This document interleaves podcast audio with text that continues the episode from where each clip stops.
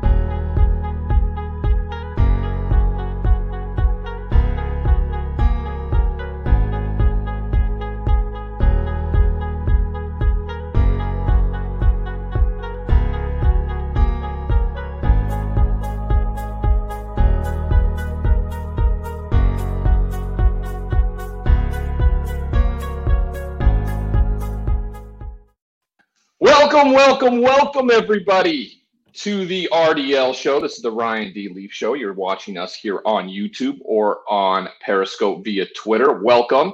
Uh, subscribe to the Ryan D. Leaf show on YouTube. Listen via podcast on the Believe Podcast Networks. You can check us out on Twitter, on Instagram. Follow us at hashtag RDL show on Twitter and Instagram at the RDL show. Welcome back. Uh, Sky will be joining us as well as Jonathan here shortly. Um, wanted to kind of get into some of the things we talked about Monday to open the show around the mental health space and what you can do to kind of move forward. I've recently started, uh, I guess, training again. Uh, I got myself a trainer um, about oh a month ago or so, and we've eased into it. You know, uh, early in the morning, 6 a.m. So I like getting up. I'm up at like 5:30 every morning.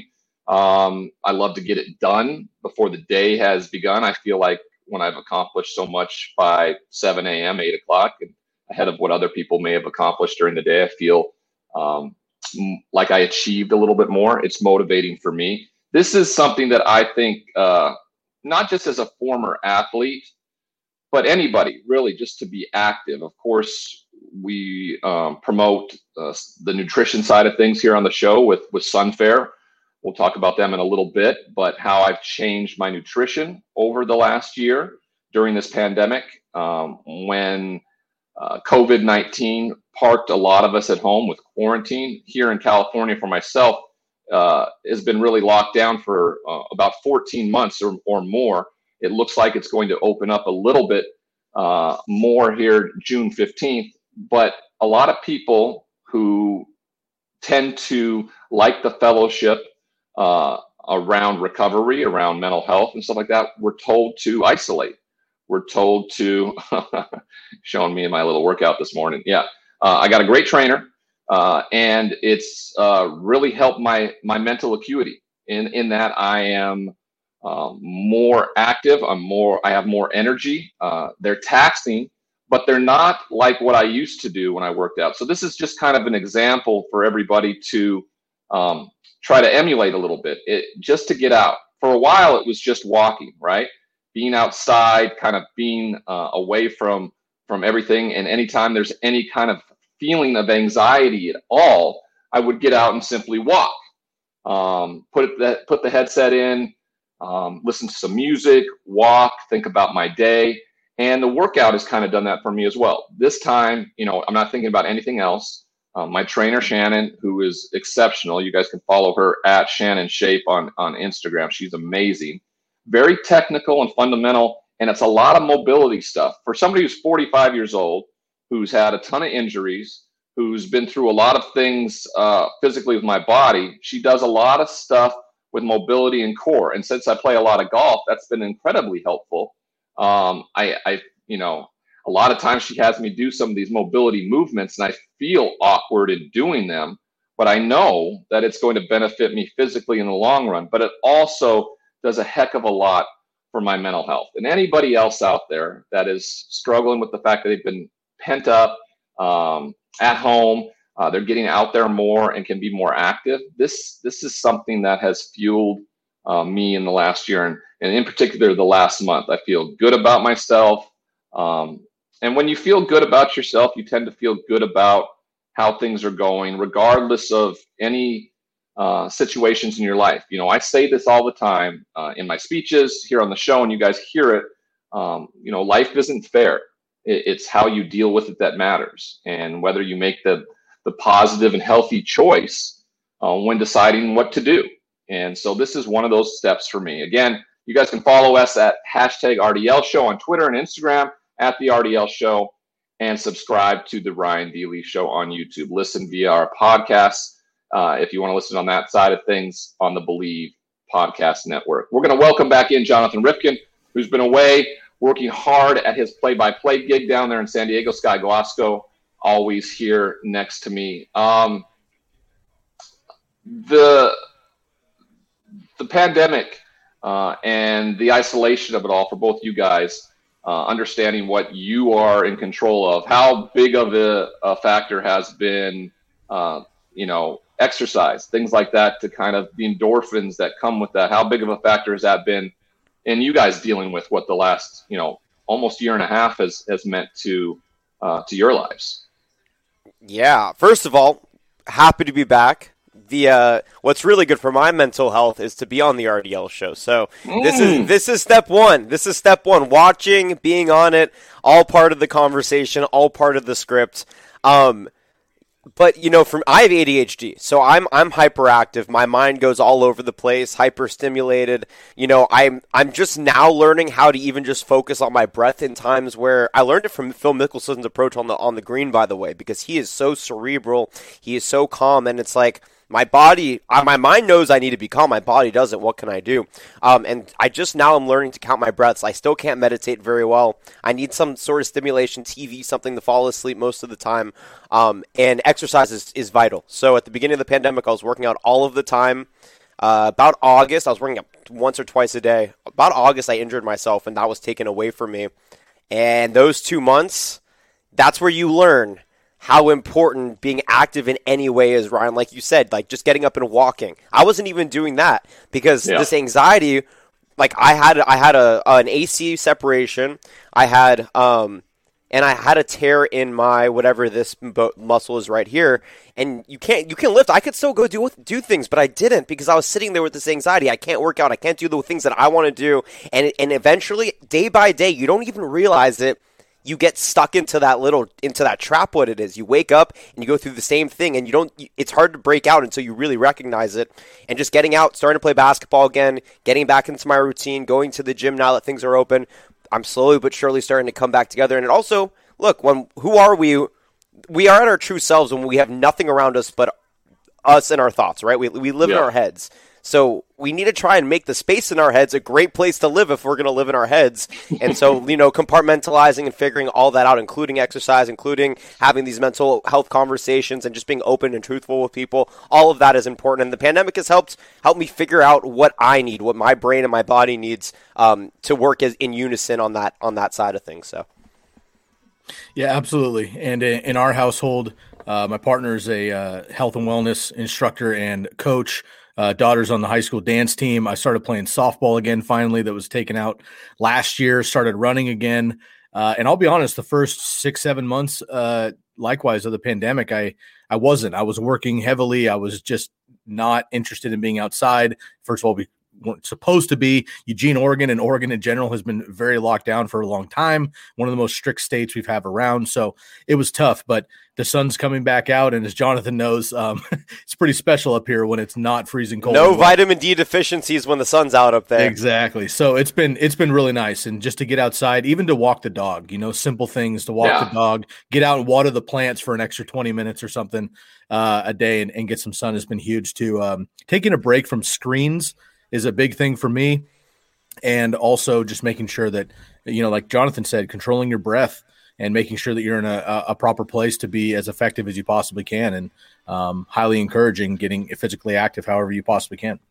Having having a, a kid uh, is huge, Sky. You know that. Uh, yesterday, um, MacGyver uh, got his first uh, swimming lesson. We should have gotten him into it a little earlier last summer. Um, he, uh, uh, so I got a, I got plenty of sun yesterday. I feel very. How are your D. swimming skills, Ryan? Are you My is swimming coming skills- from good genetics? It's coming from great genetics. I love being in the water. We should have got Okay. him going. He loves the water. I mean, that's the thing. I just we just didn't give him lessons, and and I can teach him as well as I can, of course. But I just, you know, I'm not uh, as he would say. He says this a lot. Anytime he does something well, I tell him, "Good job." And he's like, "Yeah, yeah, Dad, I'm an expert." That's what he tells me. I got this pops thing. I love the confidence. Oh man. Yes, yes, he does. Speaking of confidence, uh, the Brooklyn Nets look like they have all the confidence in the world.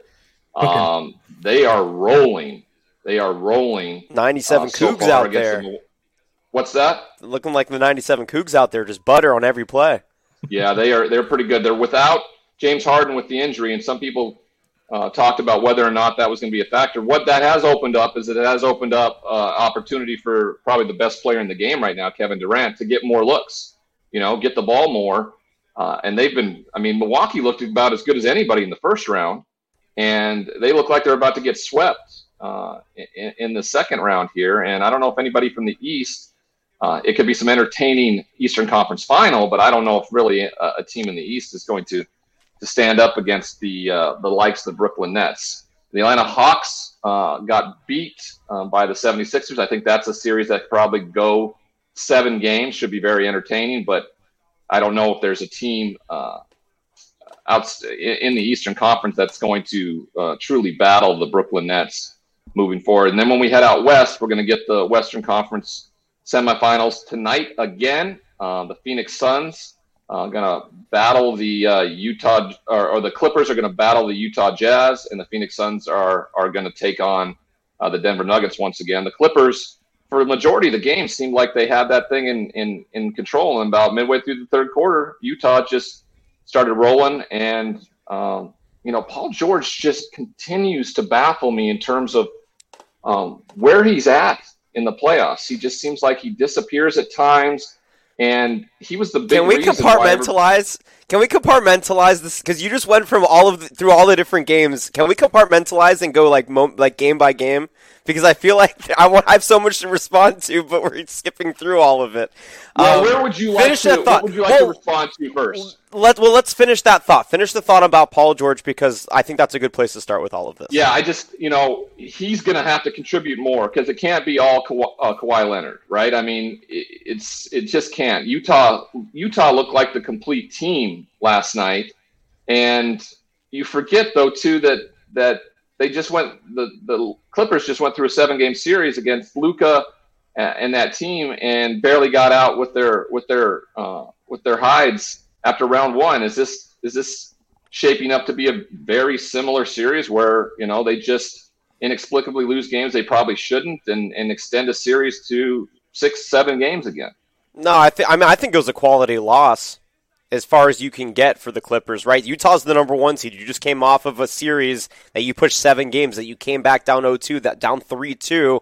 That Kawhi Yep. Leonard basically needed a triple double to get over the hump, right? I know they won by whatever it was, it's 15 or 13 in, in Game Seven against Dallas, but that's an exhausting series to have to go to Salt Lake, to have to deal with that crowd. Dwyane Wade is sitting there on the sidelines, you know, cheering against you, and, and all of a sudden, you know, look, Paul George, he was nine, he got to the free throw line, he was still three for eight from three. It's not like he was shooting an inefficient rate, but you're right, three. Three of his four field goals are from beyond the arc, and he's four for 17. Not going to get it done. Not when Donovan Mitchell scored. in- Donovan Mitchell was sick last night and had the greatest, had his best game of his career. Right. So I don't, Yep. I don't, I think the problem here is like, yeah, our expectations might just be a little bit too high for what to get out of Paul George and Kawhi right now. I think that you know, give them a little bit of juice, get them back to LA, and and we'll see a different team. It's what we saw against Dallas. It's the same. It's the same start that we saw. Look, they they proved that they could beat this Utah Jazz team through the first three and a half quarters. I think it was like 84 83, or it was 83 83, and that's when Utah made the run uh, midway through the third. So, and, and by the way, the last play of the game, when they came down the floor and there was all that craziness and Marcus Morris got blocked in the corner by Gobert, if you looked at the end, Rondo got the rebound before they started coming down the floor, and Paul George was standing at the back sideline, 90 feet away from his own hoop, asking for the ball from Rondo, and Rondo's like, push, push, push, and he gets it to Kawhi, and Paul George just walks back because he didn't get the ball. That is lazy. If he ran back and got into position, Kawhi would have found Paul George, and Paul George would have had that shot, not Marcus Morris in the corner. So Paul George is a great player that they need. But he and he, but he's lazy at times, and they have to find. You just have to stop Donovan Mitchell. You, Forty-five points from Donovan Mitchell. Even if Paul George had thirty, they probably aren't going to win that game. So, um, he's baffling, but it, it, comes down to defense and, and efficiency at the end of the day with this. That's how I feel. Donovan Mitchell's playing fantastic. Uh, outside of Kevin Durant, he's arguably the, the hottest player in the playoffs. Currently, he has three games of 45 points in the playoffs in his career. That's more than Kareem, Shaq, Charles Barkley, Damian Lillard, James Harden, and Steph Curry. So he is uh, putting up stats early in his career when it matters. And the spider. Frankly, the, the Jazz are just the Jazz are just playing fantastic. I don't think, I personally don't think, uh, unless Kawhi can really put it on his back, I don't think that the uh, Clippers can take him in a series. That's, Kawhi that's was minus 12. He had 23 points, he had seven boards, and he was minus 12. I mean, that just shows that he can't do it all, right? Like he's out there, he's and he's fantastic. Well. But right, why is why is his t- why is his team minus 12 when he's on the floor in this game? Because Utah has more continuity on offense with their starters. They all make shots, and they have Gobert in the middle, and it's really really hard to stop. Zubac can't do it. Marcus Morris can't do it. They didn't even start Zubac, and then he had to play the last 15 minutes of the game. So it, it's tough. It's tough with this team. Yeah, I. uh I, I don't know what to I don't know what to think about the Clippers. I have a you know I have this like arbitrary confidence about them, and then they keep and then they go out and play, and then I lose all that confidence. Uh, um, our, our boy Charlie Moss is, is chiming in with the playoff PG vomit face. I love uh, love our contributors when when they can. Um, question of the day uh, um, before we get on to the football side of things here. I got one here for you. Um, is can Ryan Tannehill become an NFL MVP candidate in 2021? We're going to dive into that more when we get into the NFL here when we talk to Kayla Anderson, Washington State alum and Emmy winning uh, sports reporter there in Nashville. Uh, good friend of mine, good friend of the show. She'll be joining us at the top of the hour to discuss all things there. Before we get into the Titans and Julio Jones trade, let's talk about uh, OTAs, right? Mini camps that are going on right now, mandatory mini camps. Uh, the big absence, of course, Aaron Rodgers. The story that continues to have legs ever since the announcement by Adam Schefter the day of the draft around his uh, lack of interest of being with the Green Bay Packers anymore. Uh, ultimately, nine, about $93,000 he could be fined for missing these three mandatory days. It still hasn't been talked about whether or not they actually go forward with that. Um, this is something that's going to continue for the next 90, 90 plus days until the opening kickoff of, uh, of that Thursday night football game uh, between the Cowboys and the Buccaneers. Your guys' thoughts on the fact that uh, it doesn't seem like we know anything new.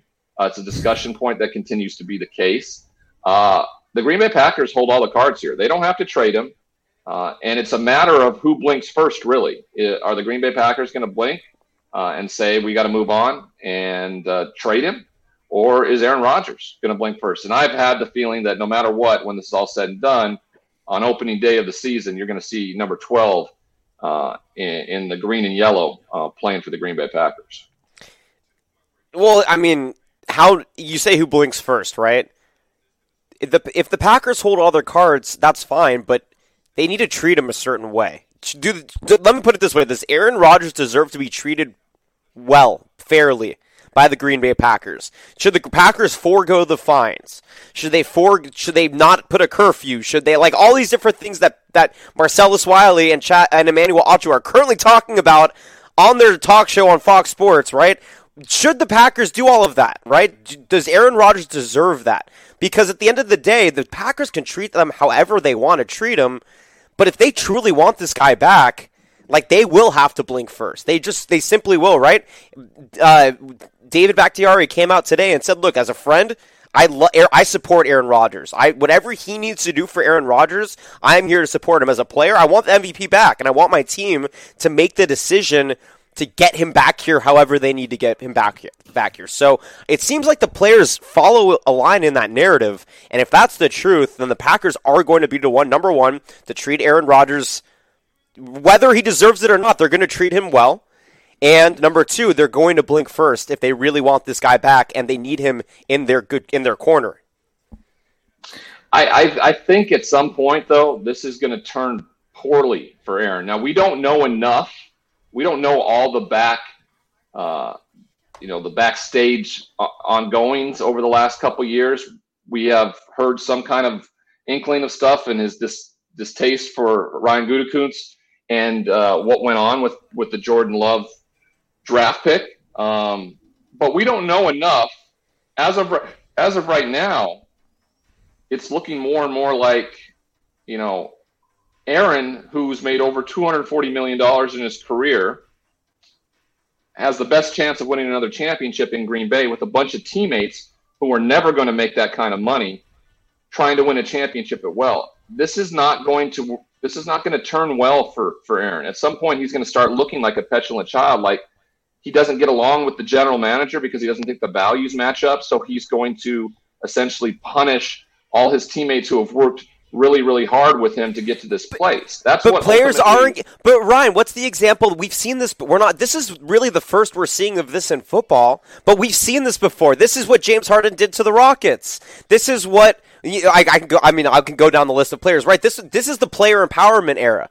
This is now where we have to identify with the player and they, what their wants and needs over the team. We are anti-owner. We are anti-general manager. We are pro-player. And what you're saying is, is that's actually we. What we're trying to do juxtaposes our perspective because it's actually hurting all the other players surrounding him. Yet nobody, it, nobody's ever been penalized. James Harden wasn't penalized for for just bailing on the Rockets and an entire team that came and, and that was working every single day to try and compete. That was trying to, you know, these were guys who needed to play well for contract. There are wide receivers out there that need a good quarterback in order to get a contract to be able to get to be able to be a wide receiver, right? Like you need these guys.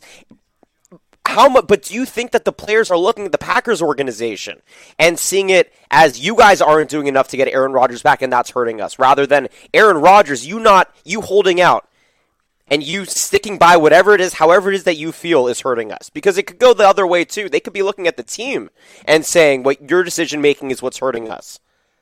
Yeah, ultimately it's not going to work. It's not going to when the season comes to fruition, it's not going to look good for Aaron Rodgers. It may now and team players may be backing him, but if it continues without any more information getting out there, like there isn't something substantive out there that's stopping him because all that all that he's saying is that his values don't match up with a certain individual in the front office. And that for me ultimately is going to is going to turn on Aaron Rodgers. It, What's it, his it, value? What do you think his value is? Is he worth value? what he says he's worth? Is he is he is yes, he right to? Of course, do- he's of course he's worth he's worth whatever you can pay so, a quarterback. So do you, do you blame him for doing what he's doing then? Yes, I, there's no he, will get. They've offered him the contract. They've offered him the extension with with the guaranteed money he says he does not want to play for them, and that that for me becomes a a, a problem because uh, because of his of his teammates. You know, I I'm I'm in I'm in for player empowerment just like you are, um, as a former player. There doesn't seem to be too much from the front office aspect of things. They could have done things differently when it came to uh, talking to him about the Jordan Love. All you had to do was send a text right? Communicate. Hey, we're thinking about doing this. Aaron could respond like, hey, I'm going to be your guy for the next three years. I don't feel like this is probably the right time. There could have been a conversation that that could have had, and if that's enough to disrupt uh, the the best chance I think in the NFC, other than the Tampa Bay Buccaneers, to win a championship, then there's going to be blame uh, on both sides. But I think ultimately it's going to land in the lap of Aaron Rodgers. Now, if he chooses just to walk away and transition into a, a post career life, okay, you know, his legacy is set in his mind. But ultimately, unless more information is, comes out about why this is not so untenable, because I haven't got a good enough answer of why this is so untenable. for him not to be the quarterback for the Green Bay Packers. Is his? I have a question though. Uh, uh, beyond that, I mean, he, you said in his mind his legacy his cemented. His legacy is cemented at this point, right? He's not going to. Ca- yeah. He's not going to catch up to Brady. He has th- he has three MVPs. He has his Super Bowls. I mean, yeah, he could go the win another Super one Bowl. Thing, the one thing that he could get a, a, a leg up on is, is to win a second championship in Green Bay, and then his legacy would would I think go above Brett Favre, who was only able to win the one. So you don't have him above Brett Favre right now. So that's what he has to prove. Right. Right now, I feel like they. I mean, this has been three decades of uh, Hall of Fame quarterback play in Green Bay. So the fans, the fans, I, I don't want to hear from the fans in an uproar about uh, who to blame in any of this, right? I, this is a this is a, a team and player issue. The fans, that they're complaining about stuff, they've had three decades of Hall of Fame quarterback play. You just just shut up and let it play out the way they need it. It needs to play out. If you're the Green Bay Packer fans, I just think that ultimately, and I know Aaron well, right? We play golf in the off season. We do things together. I just I don't know if I know enough. Uh, there has to be more out there. There has to be more out there for this to just completely implode. Now, did he watch Tom Brady do what he did last year to leave a franchise he'd been in his entire career, win championships at, and go to another place and win one? Maybe Aaron feels like he could do that someplace else. I don't know if there's a team out there that is a landing spot for him that actually is a viable option because there's trade. Don't forget, you know, Tom Brady was a free agent. He could go wherever he wanted to. That's not up to Aaron Rodgers. It's up to the Green Bay Packers and what they can get in reciprocal compensation. That's that's a big factor in all this as well. I agree. Kayla's here. All right, that's good. Uh, I will bring her on in one second. We're going to talk about the Julio Jones um, trade and what the Titans are doing. Kayla Anderson is a Washington State alum. She has worked from the Murrow School of Communication in Pullman. Uh, she started in my home state of Montana. She's been an exceptional broadcaster and sports analyst. Found her way to Nashville, Tennessee, where she covers all things sports from the Predators uh, to the uh, Tennessee Titans. And we love to welcome her to the RDL show. Kayla, how are you doing today? Oh, I love the Go Cougs. There we go. I so I have it actually on my desk, but I had to switch it up. There's no way I wasn't getting that back there. How are you doing, Ryan? Good to see you.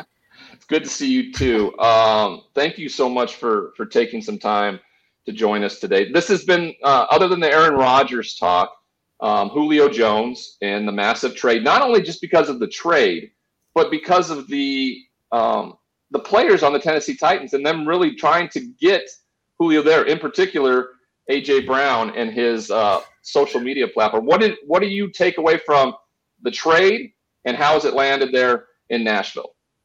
Yeah, it's been really an exciting past three days here in Nashville, Tennessee. And look, this was something I think fans thought was going to happen. I think the media even thought this was going to happen. And just for the sheer fact that when you looked at that wide receivers group with the departure of Corey Davis, with the departure of Adam Humphries, you're looking at it and you see AJ Brown, and you're like, okay, that's good and great, but what else is there there? And then you also lost Jonnu Smith in the tight ends room, who had been really successful on the field last season. So everyone kind of was expecting a move to happen. And when we talked to Jon Robinson that Sunday when the move was made, he pretty much said, Yeah, we had been looking at making this deal. And finally, uh, he actually said he got it done. Uh, at a breakfast spot. He worked out all the deals uh, at a breakfast spot on Saturday for the most part. This was something that he wanted. He thought that this would make this team reach that level where they could get to the Super Bowl, and, and it's a done deal. And man, the city of Nashville. I can't even explain the excitement right now. I know the jerseys are now on sale, and I'd expect those to go real quick, and they're going to have to restock them all year. He's going to wear number two, right? That's what I, if I'm informed correctly. Um, you know, on my on my show on, on Sirius XM NFL Radio, I, I talked about it a lot. And I've come come along in a different way. I didn't know if he necessarily changed the dynamic in Tennessee in terms of uh, their contending value. I thought they were a contender uh, from the jump, um, but adding somebody like Julio Jones does a lot because defensive coordinators already have a problem enough dealing with Derrick Henry in the backfield there. But now, by putting eight guys in the box and then singling up only on AJ Brown. Corey Davis and Julio Julio Jones is a much bigger upgrade. If he can stay healthy, defensive coordinators all week are going to have many sleepless nights preparing for this Titans team. Well, and that's the thing because AJ Brown is already a beast. We've seen what he's done in this these past two years, especially last year, uh, his yards after catch. I mean, he's just a monster. And yeah, I think Corey Davis, he had a great year. I mean, almost reached a thousand yards as AJ Brown did. But Julio Jones is also just a specimen in itself. I mean, he's had a huge NFL career, uh, and I know he's 32 years old, and he's definitely you know, on this side of his NFL career, but he hasn't shown that much in terms of decline. And I just think adding him to this Titans offense, it's a really good match for him because he can go opposite of AJ Brown. You have Derrick Henry, who you have to stop as well. And then you also have you know, Anthony Firkser, I know he's not a big name tight end, but he has been able to do a lot for this Titans offense, uh, especially last year. You've got a lot more weapons in here, but yeah, just having that duo of AJ Brown and Julio Jones, I mean, just physically, when you look at the guys, it's just impressive. They a lot of people don't realize how many you talked about the the absence of of the wide receiving core and then Jonnu Smith at the tight end position. I think 195 receptions left the team this offseason. So it was imperative for them to go out and find some contributors. Now, the question is in a division where they are going to be competing with the Colts, really. I mean, you, the Jags and the Houston Texans are are in, in a chaotic place right now. They won't be vying for a division title, but these two teams will. What's the thing that's going to limit them? And and it has to be a lot of the absences on defense. How are they going to reshape that and be a factor in this division? Yeah, that's exactly where I think the question mark is. Now that the offense is shored up, especially with adding a guy like Julio, you look at this defense, and that was the weakness of this team last season. It was just an up and down thing. They had historically the worst third down percentage, I think, in NFL history. It was always this word communication. It was brought up in every single press com- conference after a loss, and nobody really knew what was going on. And so now that they have finally, you know, named a defensive coordinator, it looks like Mike Vrabel has kind of given him the reins. Um, and now these individual players, guys like Kevin Byard, guys like Jeffrey Simmons, the addition of guys like Bud Dupree, uh, they're going to have to take a lot on in terms of stepping it up. And then you you look at the secondary it has to step it up as well. I mean, Kevin Byard is the OG in this secondary, which used to be, in my opinion, one of the best in the league. Um, and now they all have gone other places. So you've got a lot of new faces. You've got a guy like Janoris Jenkins, who uh, still has a little bit left in him. What is he going to do? So the defense is still kind of the question mark here. And for them to be able to compete uh, for a Super Bowl just to make it deep in the playoffs, they have to have a better year defensively overall. Our question of the day was uh, whether or not Ryan Tannehill can actually become an NFL MVP, candidate. And what we've seen from him the last two years, now under Arthur Smith uh, at, at, the helm, he's gone now. Is this, uh, with the addition of Julio Jones, uh, with more um, maybe input in the offense with the new offensive coordinator. Is this a, a, year that Ryan Tannehill can kind of make that jump and be in that kind of consideration this season? I absolutely think so. And you look at last season, and, I know it ended on a sour note. He did not have a great showing in that playoff game against the Ravens. But when you look at T- Tannehill as a whole and what he's been able to do offensively here, I think sometimes he gets a, not as much credit as he should. Uh, he hasn't been phenomenal in playoff games, but throughout the season, he's been really solid. And when you add a piece like Julio, it just gives him more freedom, more weapons to go to. And on top of it, when you talk to Jon Robinson about Ryan Tannehill and ever since he's become the starter, the main thing that he talks about is the leadership that he has on offense, the way that he gets his wide receivers to listen, you know, switching up something. Um, they pay attention to Ryan Tannehill. They will listen to Ryan Tannehill because Ryan Tannehill wants to make them better. Um, I mean, AJ Brown talks so highly of this guy. It, it's definitely all around. I don't want to call him a game manager. Sometimes I don't. I don't like that title, but I think he manages real well, and then he can also do a lot of good things um, physically this guy can run. Uh, he, he's he's not the best guy out of the pocket in terms of passing, but he can get around. He's not afraid to move with the ball, and, and, he's been shown at times to go deep. And when he needs to find a weapon, he's not afraid to do that. He's got confidence, and, and I think he's really going to be able to step it up this next year. I really feel like the Titans. There are certain teams. Uh, the Indianapolis Colts, for one of them. Ryan Ballard has kind of put together some great drafts, and sometimes when you have too good of drafts you have players that you get later in rounds that now are up on for their extended contracts or for their second contract, and you have to make a decision. So it's kind of to a point where the Colts, you know, either have to get it done now or never. Are, are the Titans kind of in that place? They've been working towards this thing for the last three years when they decided to bring Ryan Tannehill apart, uh, up through the system, and now with Julio Jones, is this kind of in a place where a lot of people's expectations are the Titans need to to, to go deep into the playoffs, if anything, uh, for a Super Bowl chance. 100%. I think that if you didn't think that was the case, then you're not watching the window here in Tennessee because Jon Robinson made this move because he knew that it would make his football team better. He knew that it would give them a chance to be contenders. And while they do have to figure things out on defense, I think that those uh, problems will be solved this year with just the additions and with everything that goes on the shoulders of these individual players. I think they know what's at stake, especially when you add a piece like Julio Jones. But you're right, the window is is not it's not huge right now. It's a smaller window where they know that they have to get it done here in the next couple of years or it might take another you know five six years down the road so adding a piece like julio is going to help them do that um, but jon robinson he wouldn't say it outright but you can tell this is the move he made because he knows the window is small especially with the division kind of almost yep. cut in half this year. Uh, mm-hmm. Our special guest today is Kayla Anderson. You can see her on Twitter at Kayla Anderson TV, Emmy winning sports reporter at WKRN in Nashville. I'm going to bring on Jonathan Rifkin, one of my co hosts. He has a question for you uh, uh, surrounding uh, the Julio trade and what's going on in Tennessee.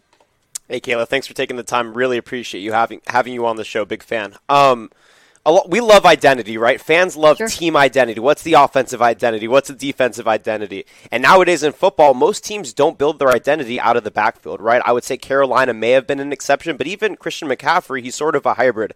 And we typically see those kinds of running backs um, in, in a stacked backfield. Now with Derrick Henry, this is somebody who almost feels like an anomaly in the NFL right now.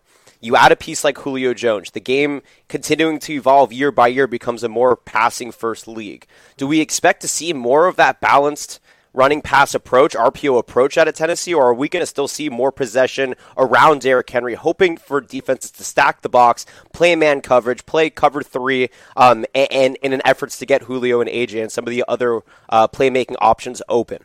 Yeah, great question. And here's the thing if you were to ask the Tennessee Titans, last year the year before. What is your identity? It is it's run first right? It's it's run the ball. I mean Derrick henry when you have a guy like that back to back uh, rushing years in terms of champion you're going to give the guy the ball. I mean he's the one that's going to give you the most success.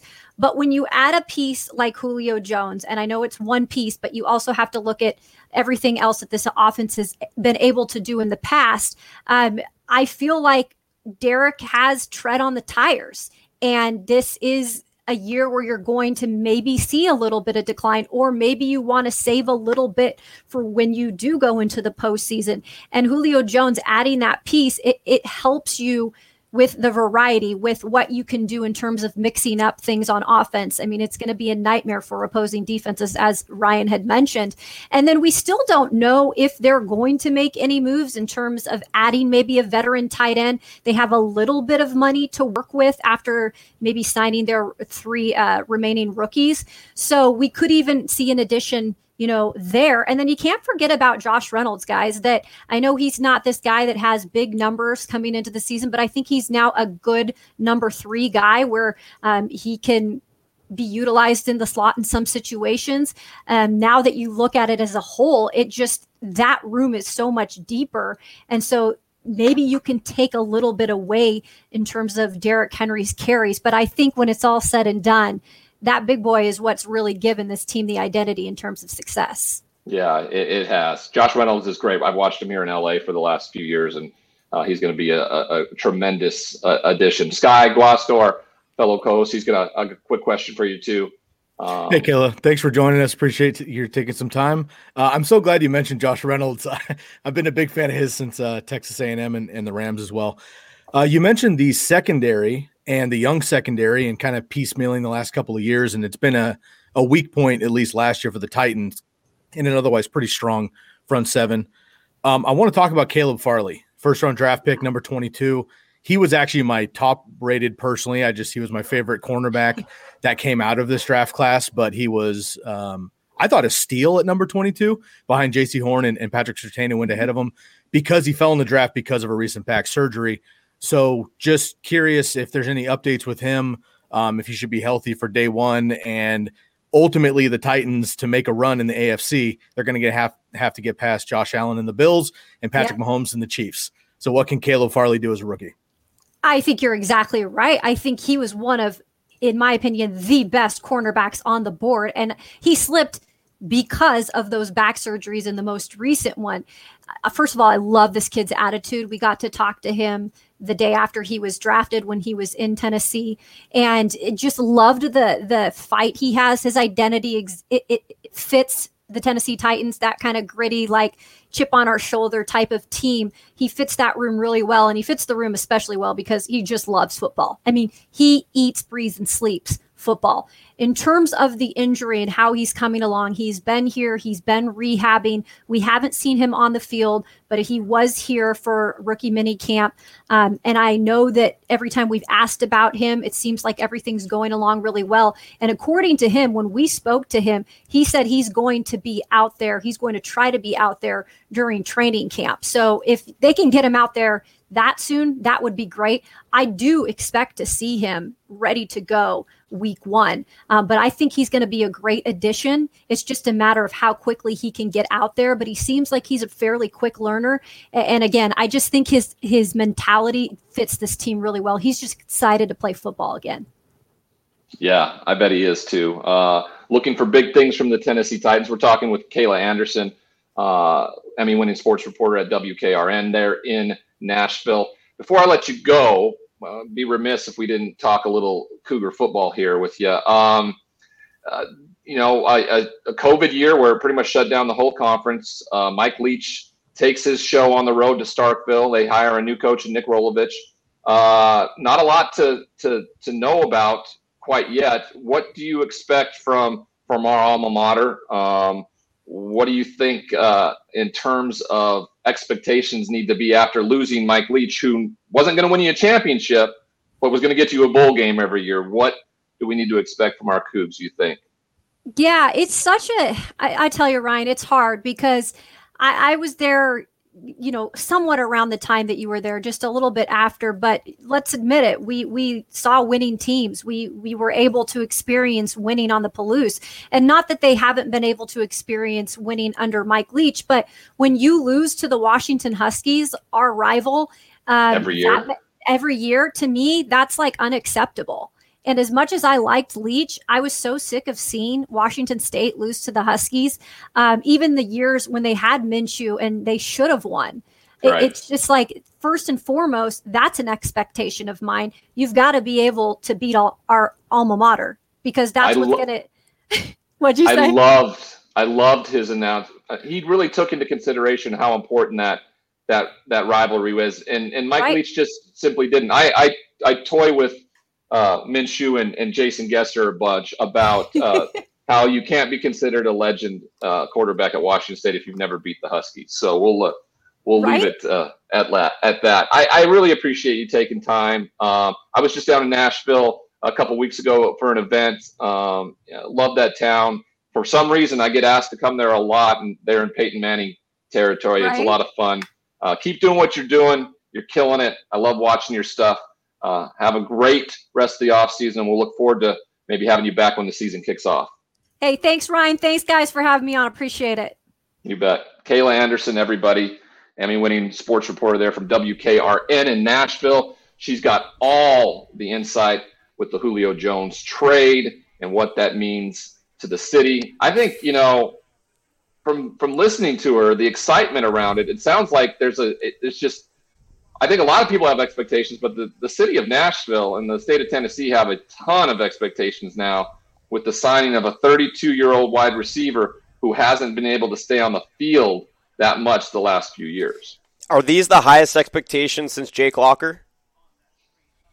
Um, probably. I mean, I think there were a lot when he was drafted in terms of what that. I think. I think when Marcus Mariota, I think that's where the that's another. The, yeah, yeah, those expectations rose. But with talking with Arthur Smith uh, the last couple years, um, he really explained to me how he loved Marcus and what a great leader he was. But he was more of a West Coast offensive type of weapon, which why which is why I think he fit, fits in so much better in Jon Gruden's system because he goes on 12, 14, 16 play drives to get you points. You can't do that all game. What Arthur Smith wanted with the weapons that they had down the football field, they wanted to be able to score from any spot on the field, and they just couldn't do that with Marcus Mariota. He wasn't as good down the field as Ryan Tannehill's been. in the offense, where you have a running back like Derrick Henry, you got to have explosive plays down the field. And now they got another weapon to do that. So it should be really interesting to see what the AFC South looks like. It's going to be an incredible competition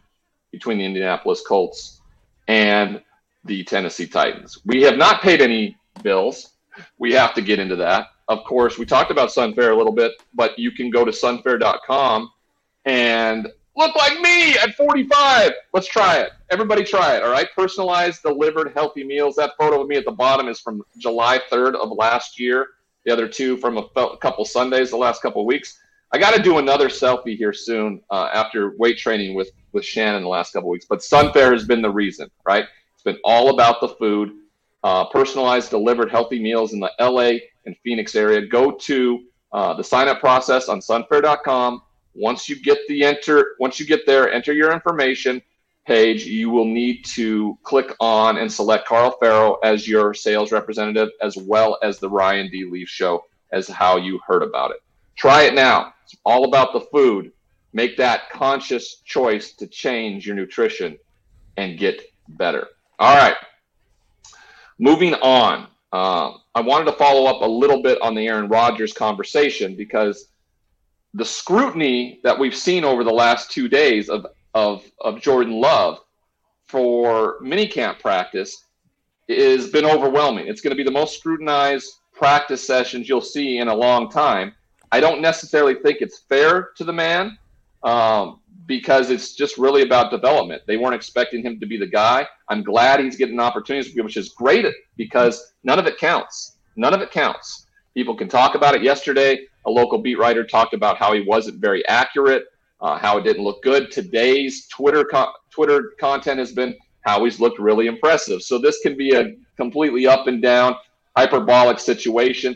All I know is this is the best thing for the Packers and for Jordan Love if he's going to be the guy. Even if he's not going to be the guy this year because Aaron Rodgers ultimately comes back, this couldn't be a better situation for them to see him develop. If you recall correctly, when Brett Favre stayed down in Mississippi, teetering on whether or not he was going to come back or not, Aaron Rodgers got all the reps. And a lot of people don't remember, but he wasn't that great coming out the chutes, right? There was a lot of boos at training camp. They didn't like the fact that this guy was coming to take over for a legend, but he got the reps he needed. He developed into the quarterback where they felt like when he was ready to take over the reins, he was ready to go. So I think this is a good thing for Jordan Love as long as he doesn't get overwhelmed and start reading, uh, you know, the headlines, whether he's people are saying he's good or bad, because none of it really matters. The only improvement part of it for him is what truly matters. Ryan, we opened up the show. You asked us, you know, pandemic, health, mental health, exercise. I think staying away from fans and the fan perspective is good for my mental health as well because who are who are any of them? Who are we to sit there and judge Jordan Love for the situation that he finds himself in. He didn't go to Utah State with the idea that he was going to get drafted by the Packers, get absolutely scorned by the starting quarterback and superstar in the league, basically be an afterthought for a year without a preseason with so many variables surrounding. Like right. he doesn't. This guy doesn't want the drama. This guy wants to go out and get a freaking NFL snap, and we're sitting here absolutely destroying him. oh my! Why? Because we need a narrative. If we need somebody to blame, blame the Packers because he's in the situation because of the Packers' decision making, and it's the same reason why I'm I'm frustrated with the Aaron Rodgers thing. Yes, we could sit there and say Rodgers, blah blah blah blah blah. Why is he acting out at the Packers? Because the Packers did something in the past that screwed up. Should he get over it? Probably. Has he? No. Now we're dealing with the recourse. Jordan Love didn't ask for any of this. Jordan Love wasn't even alive. I'm popping out. Hold on. I apologize. I'm getting frustrated. So, are we good? Jordan yeah. Love Jordan Love wasn't even alive when Aaron Rodgers and Brett Favre were feuding. Like this guy literally has no say in any of this, and we sit here and we're like, oh, he can't throw into a, a beautiful bo- a ball in a cover two in, in, in the in the in the pocket in the corner of the back left pylon of the end zone. Who cares? Let the guy just work, and let's see what happens when he takes. All right, I'm blowing out again. I'm going to stop. That's a sign I need to stop.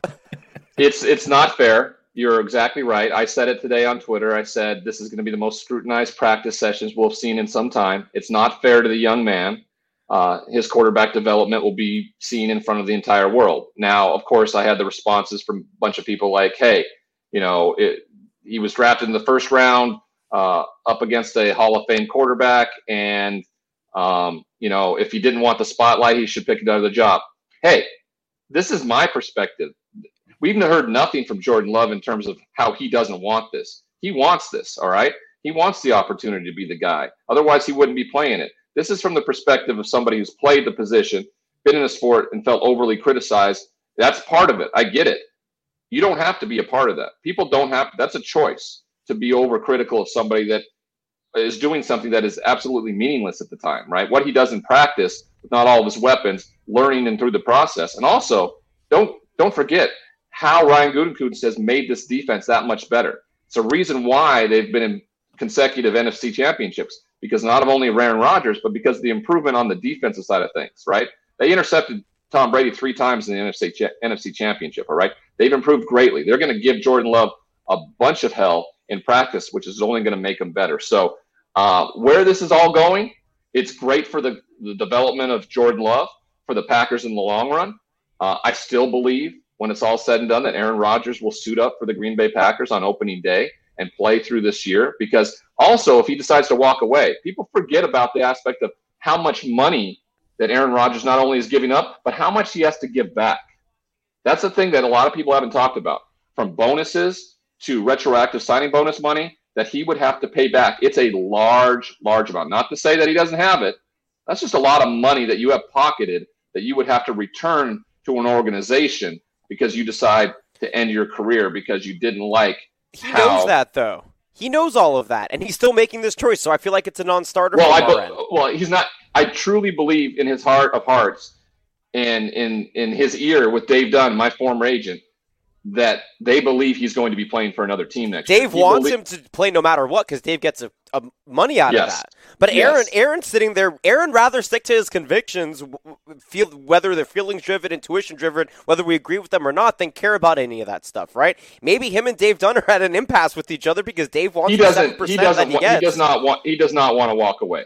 I have spent too much time with him and understand him. He does not. He wants to play football. He loves it. He loves it he loves the camaraderie. He does not not want to play football. So he just is in. He believes wholeheartedly that by him taking the stance will allow him to play for another team next year. That's just where he's at right now, and that's why I talk about these two uh, entities at an impasse, and it's it's going to be which team blinks first. And Green Bay, or which you know variable blinks first. Green Bay doesn't have to. They have quarterbacks they can go play. They have a team in place. Now, I do believe that the over under on them uh, for wins this year without Aaron Rodgers sits around six or seven wins. To be honest, I really do. I think that's putting a lot on on a young quarterback to uh, to do what Aaron Rodgers has done the last few years in an MVP season. So I, I think it, it it it doesn't bode well for Green Bay. But I don't believe uh, the only thing that uh, helps them out is if they get a bunch in return, which isn't going to help them this year. So I think they hold out as long as they can until Aaron ultimately makes the decision on whether or not he comes back next year or not. If Aaron's gone, who wins the NFC North? it's up in the air. I mean, I, I the Chicago Bears are now at the forefront. The Minnesota Vikings actually have a shot at doing some things if they stay healthy on defense and get some great play out of Kirk Cousins, which is asking a lot. But you're talking about the the, the Chicago Bears and the and, and the Minnesota Vikings now having a real shot at the uh, division title if Aaron Rodgers does not go in Green Bay. All right, uh, for all of you out there that that want to drink your sorrows away, uh, but just can't because you can't deal with the consequences, try some Athletic Brew. All right, brew without compromise. Athleticbrewing.com, non-alcoholic beers. Uh, you can drown your sorrows, uh, but feel good about it in the morning. How about that one? All right, try it. Athleticbrewing.com. Go to the website. You get 10% off your first two deliveries of six packs to your house. Really enjoy it. Um, it's what I drink, and uh, and and Sky as well. I Delish. forget. I forget. I, I think I had the shotgun one if Phil Mickelson didn't win the PGA. So luckily for me, yeah, you're good. To, I don't have to deal with that one uh, at all. All right. Um, well, hold on, hold on. Who do you have? Who do you have in the in the little tournament that they're doing? Because I feel like we should move that over to. I really uh, feel like that that this was an opportune moment for uh, for whoever puts these things together in my home state to go with uh, Phil and Phil and me because of course you thought that would be an opportunity for them. But yeah, it's an opportunity for them. Phil and me versus Bryson and Peyton. What are you shooting right now? What are you shooting right now, Ryan? Oh, I shot 78 on Monday with my little brother. Phil, Phil would take hole. a 78. Are you kidding me? Phil would definitely take a 78. Oh yeah, uh, oh yeah. I mean, uh, um, who? Tom Brady's not going to shoot 78. Uh, Aaron could. Water. Aaron Is Tom could. even? Tom, Tom just had surgery. How's he doing? Tom's Tom doing golf? great. Okay. Tom's doing great. He's he, you see him working out the other day without a knee brace. First time in ten yeah. years without a knee brace. Yeah. So that surgery worked really, really well. It looks like so. But they're going to be playing in my home state. Perfect opportunity. I think that they messed this up. Opportunity you, know, you lost. you, have, you, you should go cover the, it, Ryan. Go cover it. Go make. Go tell them. I think I might access. be up in Montana at the uh, at the end of the, the, month of July. I told them I said I'd caddy. If anything, I'll just come up and caddy. bring them on. Do RDL show on site. Bring them on. Storm the green what I what I what we should do is we should have our. We know our, Brooks our loves when people sport, storm the green. Sorry, we should have uh, uh, Bombanana, our our um, spicy uh, hot sauce, be delivered there to uh, the people that organize this, and maybe it's kind of a, a little, uh, you know, a little bribe here. Uh, Bombanana, all right. Uh, go to seekthespice.com, get ten percent off by using uh, the promo code LEAF L E A F, like on a tree, at checkout. Bombanana hot sauce. Get after it, people. All right. Before we leave, this was a great show. Uh, we had so much to talk about. Um, wanted to get into a couple things before we leave. Uh, the idea of whether or not um, uh, Ryan Tannehill can become an NFL MVP. Kayla Anderson, right there in Nashville, feels like this is the this is an opportune time for him. Uh, we wanted to get in a couple other things. Uh, the uh, Jokic, am I saying that Jokic, right? Jokic, Jokic, Jokic, yeah. Jokic is the MVP. Our boy Jonathan Rifkin, right with this 91st first place votes. Curry finishes second. Paul, look where Paul ended up. No, Embiid. Fin- where was Embiid? Oh yeah, you're right. He didn't play Fourth. enough games. Yeah, he didn't play enough Fourth. games. Sorry, you're right. Yeah. You're right. So. Uh, hold on, hold him. on, hold on. time out. These aren't nece- these aren't necessarily how they finished. These are the first place votes. Right. So yeah, Curry had five, Paul had two, and Embiid had one. That's how I view it. These are first place. Yeah, Giannis won Rose. How about somebody Derrick threw, Rose? Somebody threw Justin Rose's name in there with one first place. No, Derrick. It was probably it was the it was probably like the Chicago or Knicks beat writer that has a vote, and they're like, you know, we're gonna throw a vote. Whatever. Good for him. I'm, yeah. I'm, I'm glad. Well, good for him. He's and good for the for uh, Jokic and uh, Jokic and uh, and the Denver Nuggets. I mean, that's yep. what a, what a what a wonderful thing. A small market in the in a big man in this league winning the MVP. Lowest year. pick Good ever, second round draft pick, only second round pick ever to win. First wonderful, center, wonderful, wonderful. First center since Shaq in 2000. Yeah, barely a center. This guy does it all. That's why he won. He it. does it all. He does Either it all. That's exactly right. Jonathan had this pegged about a month and a half ago when we were discussing it. We'll get into this on Friday a little bit more. I want to get into the college football playoff expansion idea on Friday, as well as the NLI uh, uh, conversation in Congress how this is going to affect and whether or not statewide mandates need to go into effect or some markets, some organizations, some colleges could really take the brunt of it if certain states have passed this bill, certain states haven't. We'll get into that more on Friday. We want to thank again Kayla Anderson from WKRN there in Nashville to talk to us about the Julio Jones trade as well as the Tennessee Titans 2021 season. We look forward to talking about those things and more on Friday from uh, uh, from the college side of things, the pro side of things. We'll have more NBA playoff talk as well with uh, Jonathan Rifkin and Sky Guasco. We thank you for watching. Can't wait to see you guys on Friday.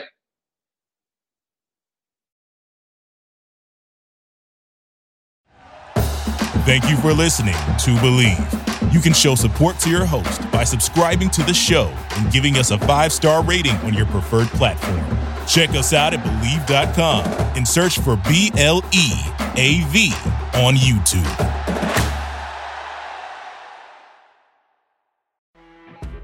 You know, when you're listening to a true crime story that has an unbelievable plot twist that makes you stop in your tracks?